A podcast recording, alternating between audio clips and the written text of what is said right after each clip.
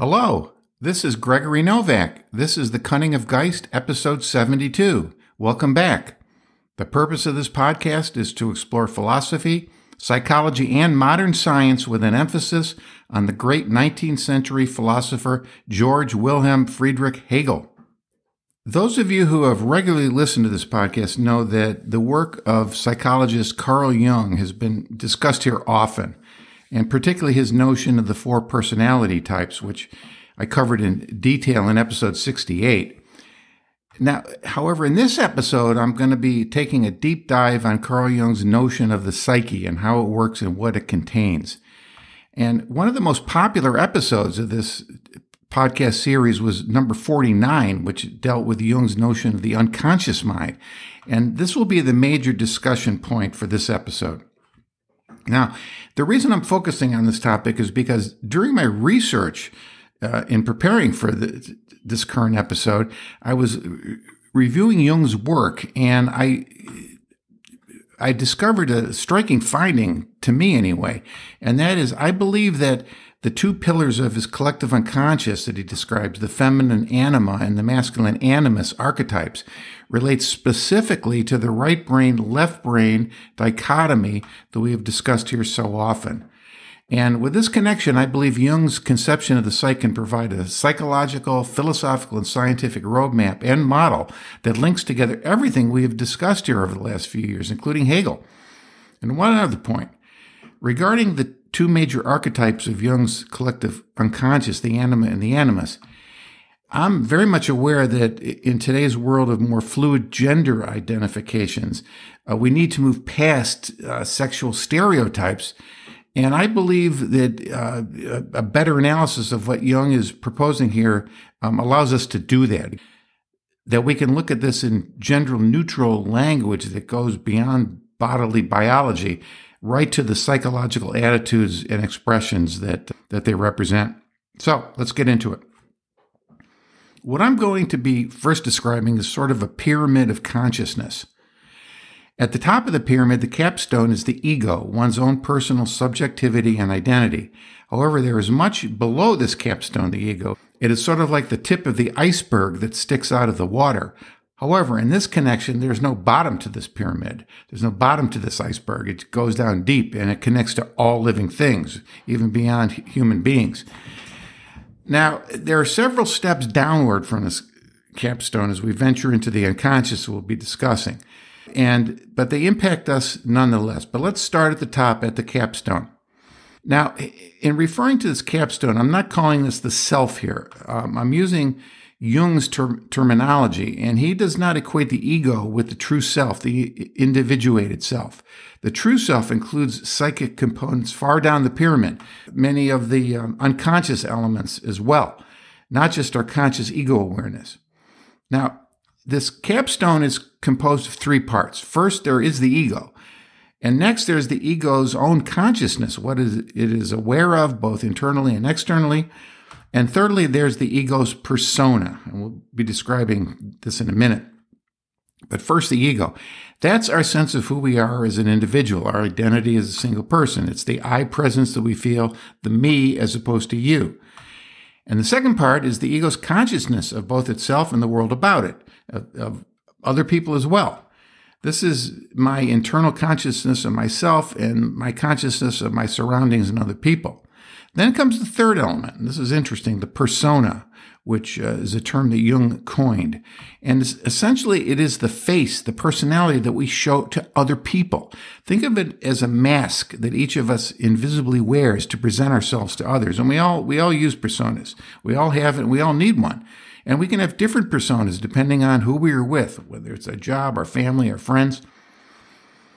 But there's another side to this persona. The fact that we choose to show the world some part of us hides the part that we do not want to show the world. And there may be conscious aspects of ourselves that we feel uh, are not worthy to be shown in a social or business setting. For example, just as an aside, let me tell you a quick story. In my college days, I played in a musical band. It was a rock and roll band. And, and when I graduated school, I was looking to get a job and I would talk a lot about my band and my job interviews because it was so important when I was to my college experience.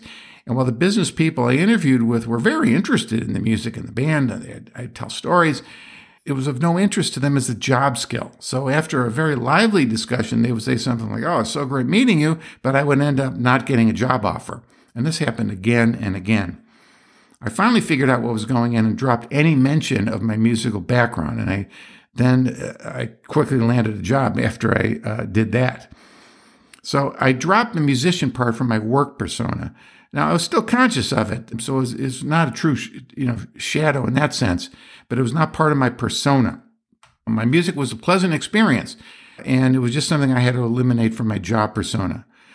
However, there can be unpleasant parts of our being that we do not want to have part of our persona. There may be certain innate desires that are not publicly acceptable, or even habits, neuroses, phobias, fears that one does not want to show others. Their persona would exclude this from others seeing. And some of these elements may end up being so repressed that we have no conscious awareness of them. They're buried so deep we don't we don't remember them anymore. But they're still there. They're buried in the unconscious. And this was Freud's big breakthrough in understanding the human psyche.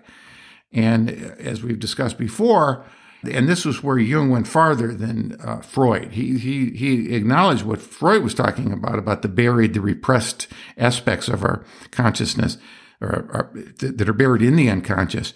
But uh, Jung took it down further into the collective unconscious, which we're going to be discussing. There are parts that that are buried that that are, are within all of us and all of our unconscious minds. But but let me back up these these dark parts of our personality that we bury or Uh, remain hidden.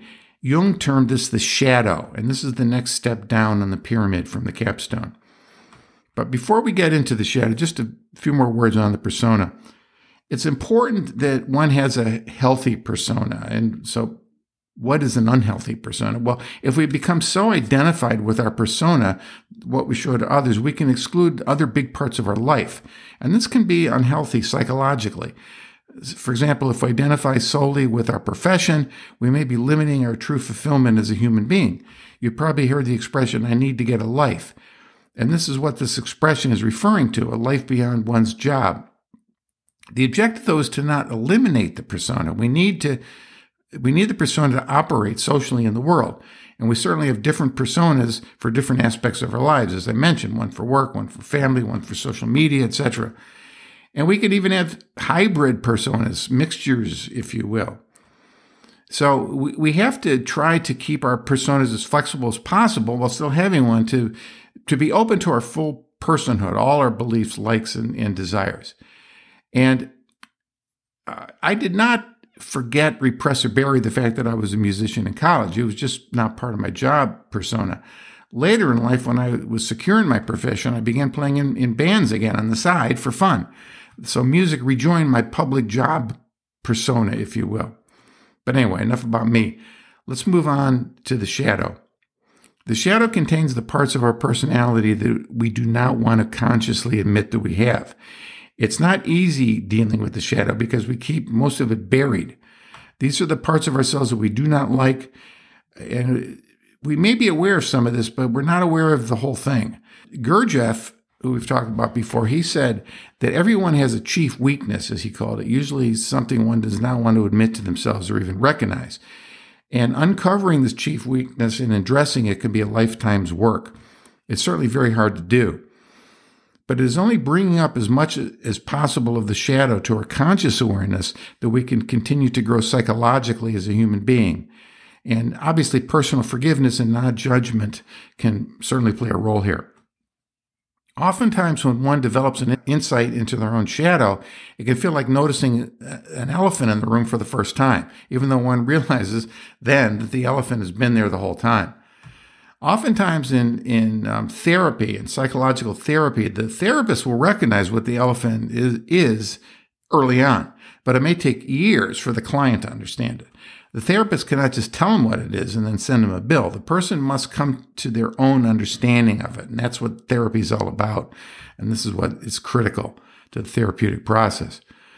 Now, I'm not going to go into what possible shadow elements there are. There's no need to. Shadow elements can relate to physical needs and desires, emotional issues, scary and forbidden thoughts, and so forth. These will, of course, vary from person to person. But I'm sure all of you have a sense of what I'm referring to. The, sh- the shadow exists in all of us. Now, I mentioned previously Jung's four personality types, and those, if you recall, are thinking, physical, sensing, emotions, and intuition. And we covered this in episode 68. And in that episode, I explained that we tend to favor one of the four functions and downplay its opposite, which gives us our own personality. Thinking being opposite to feeling, and intuition being opposite to physical sensation. And when we favor one of the functions, the opposite then can become part of our personal shadow. For example, a strong thinking analytical type might suppress their emotional side, and a strong physical type person might suppress their intuitions, not even know they exist. Now, there's a good tell as to what one's shadow is through the, the process of projection. We tend to project the shadow parts of ourselves onto others and then dislike them for it. The person that hates people who are stingy, for example, may be projecting their own buried stinginess as part of their shadow onto others. And just look at the extremes of both political parties, how they point their finger at the other side and they say the exact same things. They fight unfair. They're not like us. They lie and cheat, not like us, etc., etc. And religions, of course, do this as well. They project suppressed evils within onto others, and this creates tremendous conflicts and wars. Now, there are two aspects to the shadow one personal and one collective. The personal element of the shadow are the things that we've experienced directly that we want buried. And the collective shadow, though, contains things that society as a whole, or the, society that we are part of, wants to keep buried. And we absorb this, this shadow, this collective shadow, just by being part of society. Now, I can say I'm older, growing up in the 1950s and 60s. I can personally say that there were so many aspects of human sexuality that were deeply buried by society back then. The sex was not discussed eh, in most homes or not in the media. And it really wasn't until the sexual revolution of the mid late 1960s that th- things began to change. And they changed very dramatically, in fact. It's hard to explain just how repressed the 1950s were if you weren't there, and eh, but repressed it was. And there are, of course, other aspects of social bearing of unpleasant issues beyond sex. Many problems in society are kept in the dark and continue to be kept in the dark. Poverty, racism, other societal problems are often swept under the rug, and so the problem can no longer be seen but it will eventually erupt, as all things do, like the race riots in, in America in the early 1960s. Okay, that's the shadow. Now we can move a bit lower down the pyramid. The community shadow is also part of the collective unconscious. But below the community shadow, we come to the archetypes. They're, they're what all humans share. It's not just our community or our, our society. And the key point that I want to bring out here there are two major pillars to this collective unconscious that we all share. And that's the archetypal duality of what Jung calls the anima and the animus. And I'm going to spend a lot of time on this because it's so important. And it also ties in so directly to what we've been discussing, including linking the left brain thinking to right brain reasoning and a lot of what Hegel had to say. But first, let's review what Jung meant by these two terms. Simply put, for Jung, the anima represents the unconscious feminine side of an outward masculine oriented personality, and the animus is the unconscious masculine side of an outward feminine oriented personality. What this means is that when we, we identify as a male and express our masculinity, the feminine side is then buried in the unconscious. And when one identifies as female and they express their femininity, the masculine side is buried uh, in the unconscious. Now, need to pause here. And I want to discuss Jung's use of the term masculine feminine. And I know in today's gender fluid world, the use of these terms may seem outdated and even sexist. And the key point is, though, Jung himself, even though he used the terms masculine and feminine probably more than we would today, or more than I'm going to be using them today, he did not tie the anima and animus expression entirely to body type, not at all it was did not have to do with one was a physical biological male or female but he did associate a number of traits and characteristics with a masculine and a feminine attitude which he called the anima and the animus. So i think even the term anima and animus is a step away from the biological male and female. And it, these terms are much broader than than biology and the body one is born with. And this is what we're going to explore. Now, the terms themselves, anima and animus, they come from the, the Latin word for air, breath, spirit, pneuma, and they're, they're very similar, but they're they're the two major polarities uh, of the collective unconscious, the, the major duality uh, that that that is there. And I discussed Jung's collective unconscious uh, on memory in the last episode. You may want to refresh you, that if you if you care to that that uh, memory is something we inherit by being born. The collective memory. It's and it's, it's part physical inherited, but but there's more than just a physical inheritance. And again, that was episode 71, the previous episode. In that episode, I showed how the mind, through memory, and the body exist as one whole. Now, I want to move away from gender stereotypes and discuss this deep polarity and what it actually represents within us. And many myths, religions, and philosophies have pointed to this duality. Eh, of course, we've discussed being and nothing in Hegel, heaven and earth in the Bible. And masculine and feminine eh, concepts are ubiquitous in many languages today. In French, when I took it, everything was either a le or a la. And of course, you have the yin and yang. I'm going to now talk about the yin yang symbol here for a bit because it describes what is going on with Jung's anima and animus in the collective unconscious so well. The yin yang symbol is used in much of Chinese philosophy, and in particular, it is the foundation of the Chinese I Ching or Book of Changes. And for more information on the I Ching, please see episode 30 of this podcast. Now, the yin yang are the primary two forces of change in the I Ching. And a good description of these two forces I found on the internet follows quote, Yin originally meant shady, secret, dark, mysterious, cold. Yang in turn meant clear, bright, the sun, heat, the opposite of yin. For these basic opposites, a complete system of opposites was elaborated. Yin represents everything about the world that is dark, hidden, passive, receptive, yielding, cool, soft, and feminine. Yang represents everything about the world that is illuminated, evident, active, aggressive, controlling, hot, hard, and masculine. Everything in the world can be identified with either yin or yang. Earth is the ultimate yin object, heaven is the ultimate yang object. End quote. It's important to understand that the anima and the animus, the primordial yin and yang, are not exclusively male and female. They stand for the main core polarities of the psyche heaven and earth, active and passive, thought, emotion, conscious, unconscious, and almost every other polarity.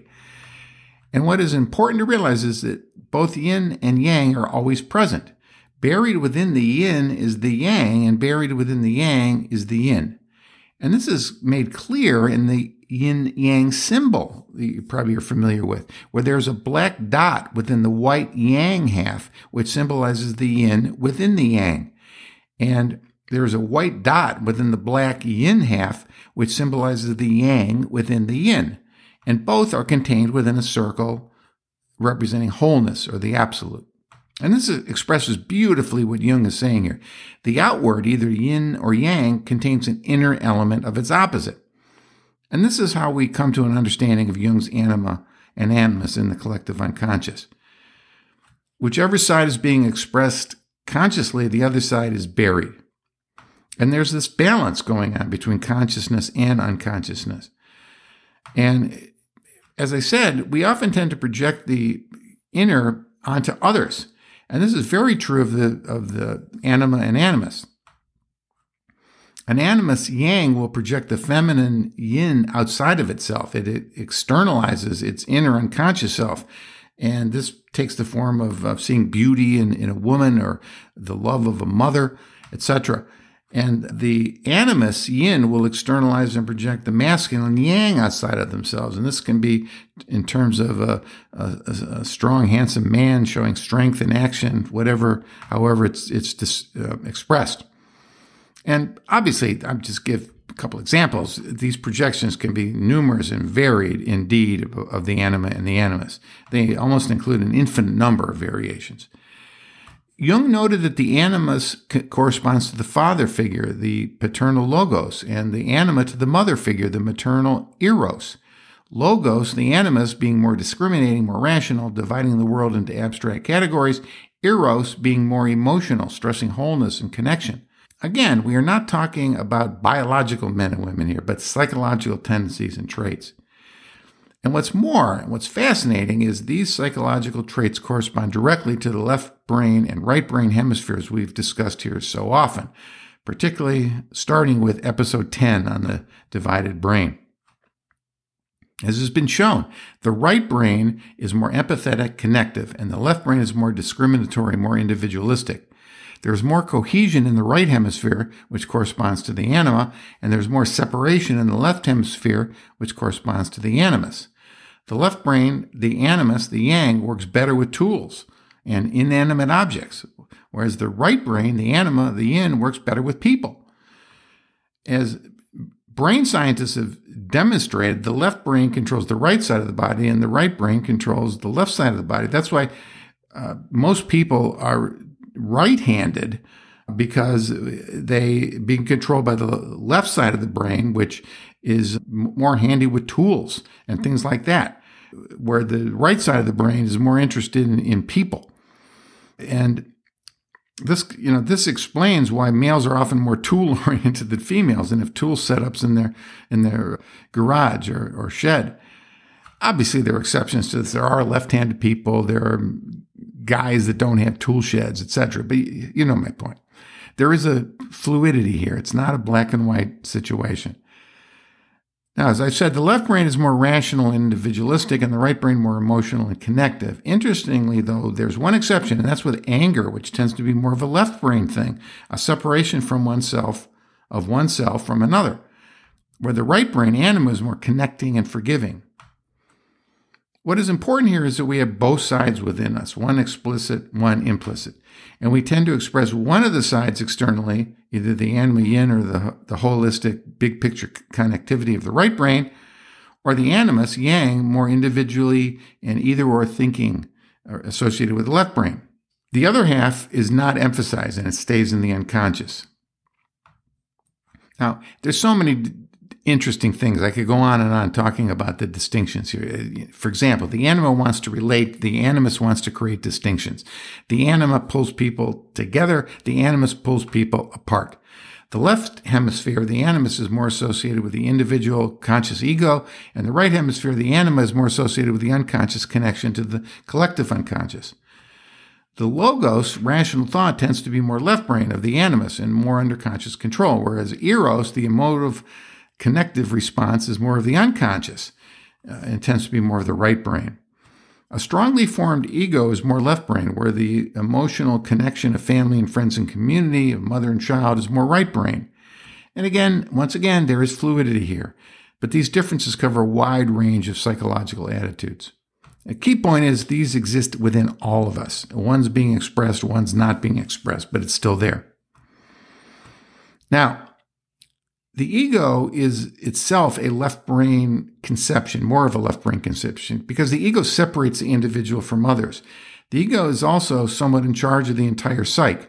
The ego is the captain of the ship, if you will. And of course, there are rebellions and mutinies um, within the mind, and this is part of the process of individuation. The ego, however, must not fully separate itself from the right brain or the collective unconscious. Otherwise, it becomes a destructive egomaniac.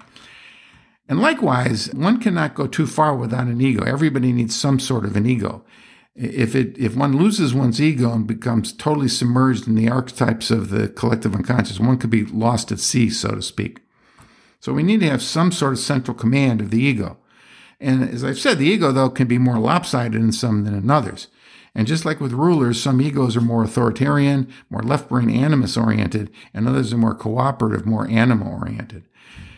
It is also the yin that allows the ego to connect to the collective unconscious. Remember, the right brain anima is connective and it serves this role in connecting the animus oriented ego to the more anima oriented unconscious. So it's important to get in touch with this side of one's personality if one is going to explore and bring up to the surface certain elements of the unconscious.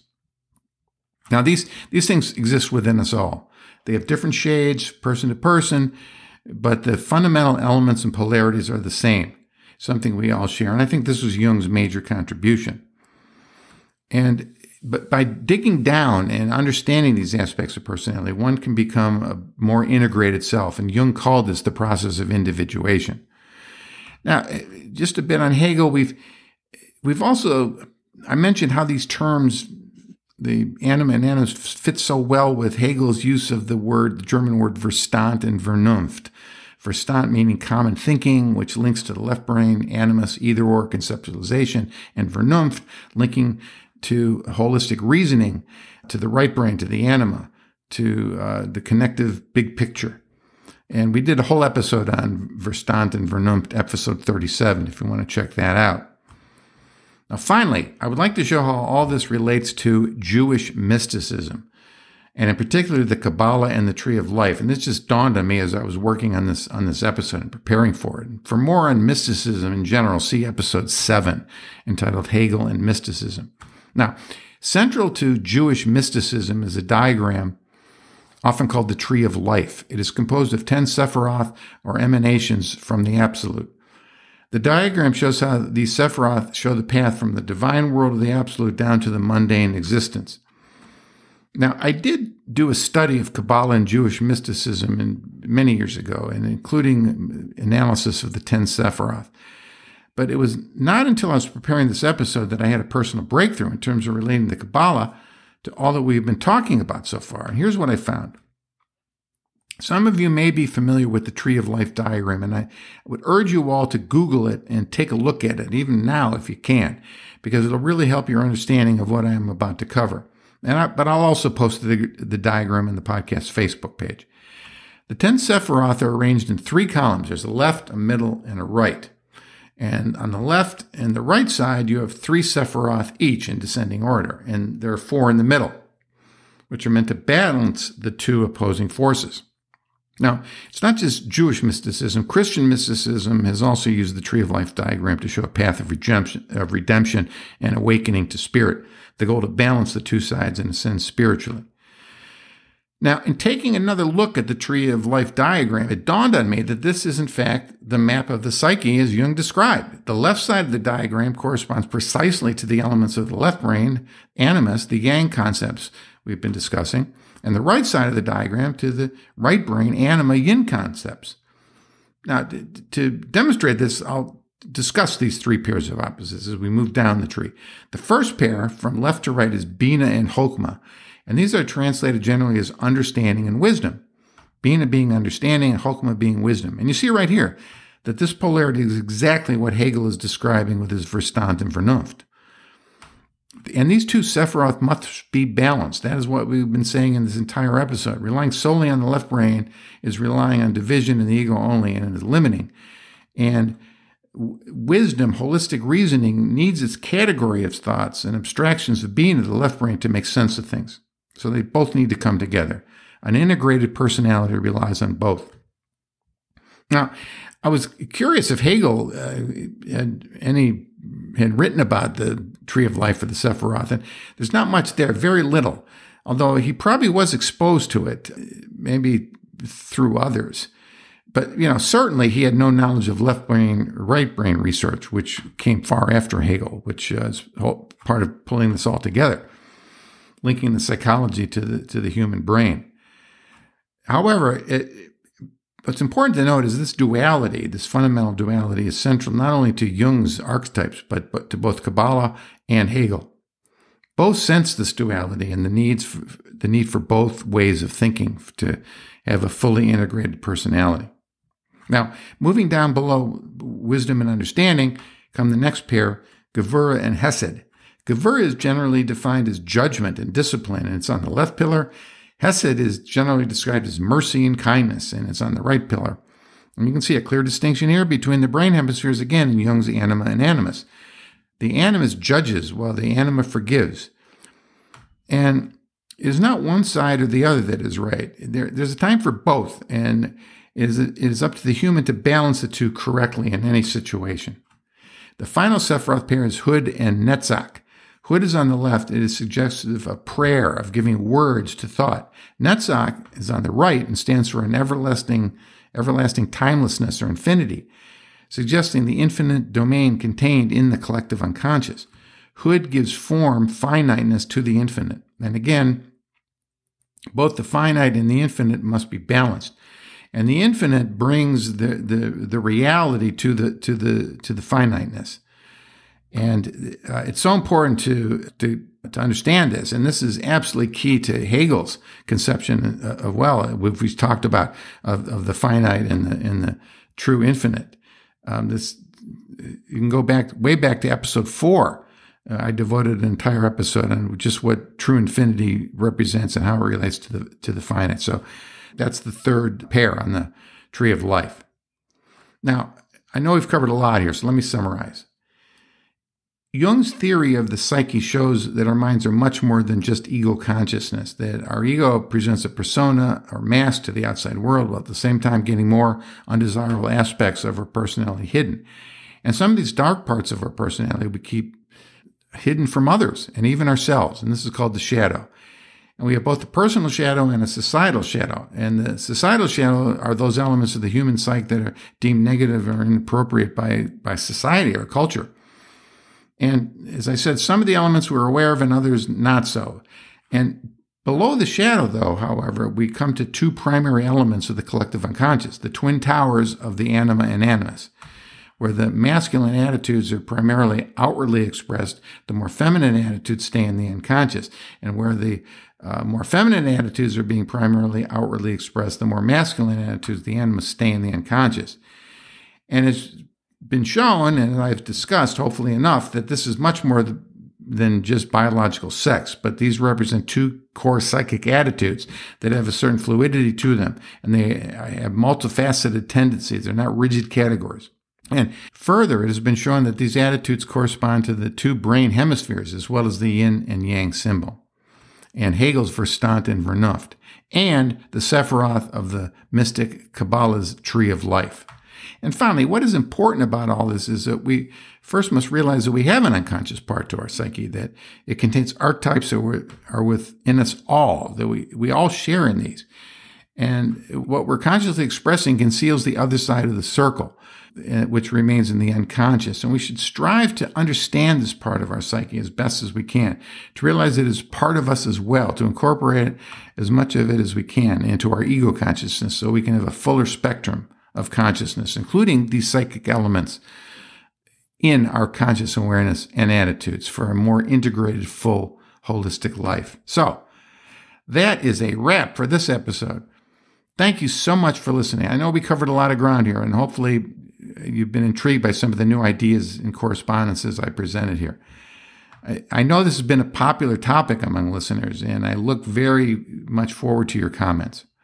And as always, references will be posted at the podcast Facebook page at Cunning of Geist in a few days. And please be sure to like and follow that page because I do post there almost daily. You can also follow me on Twitter at Cunning of Geist. And please feel free to share this episode on social media to your like-minded friends and, to, and help spread the word about this podcast. So once again, I'll be signing off by saying this is Gregory Novak. This is the Cunning of Geist. See you next time.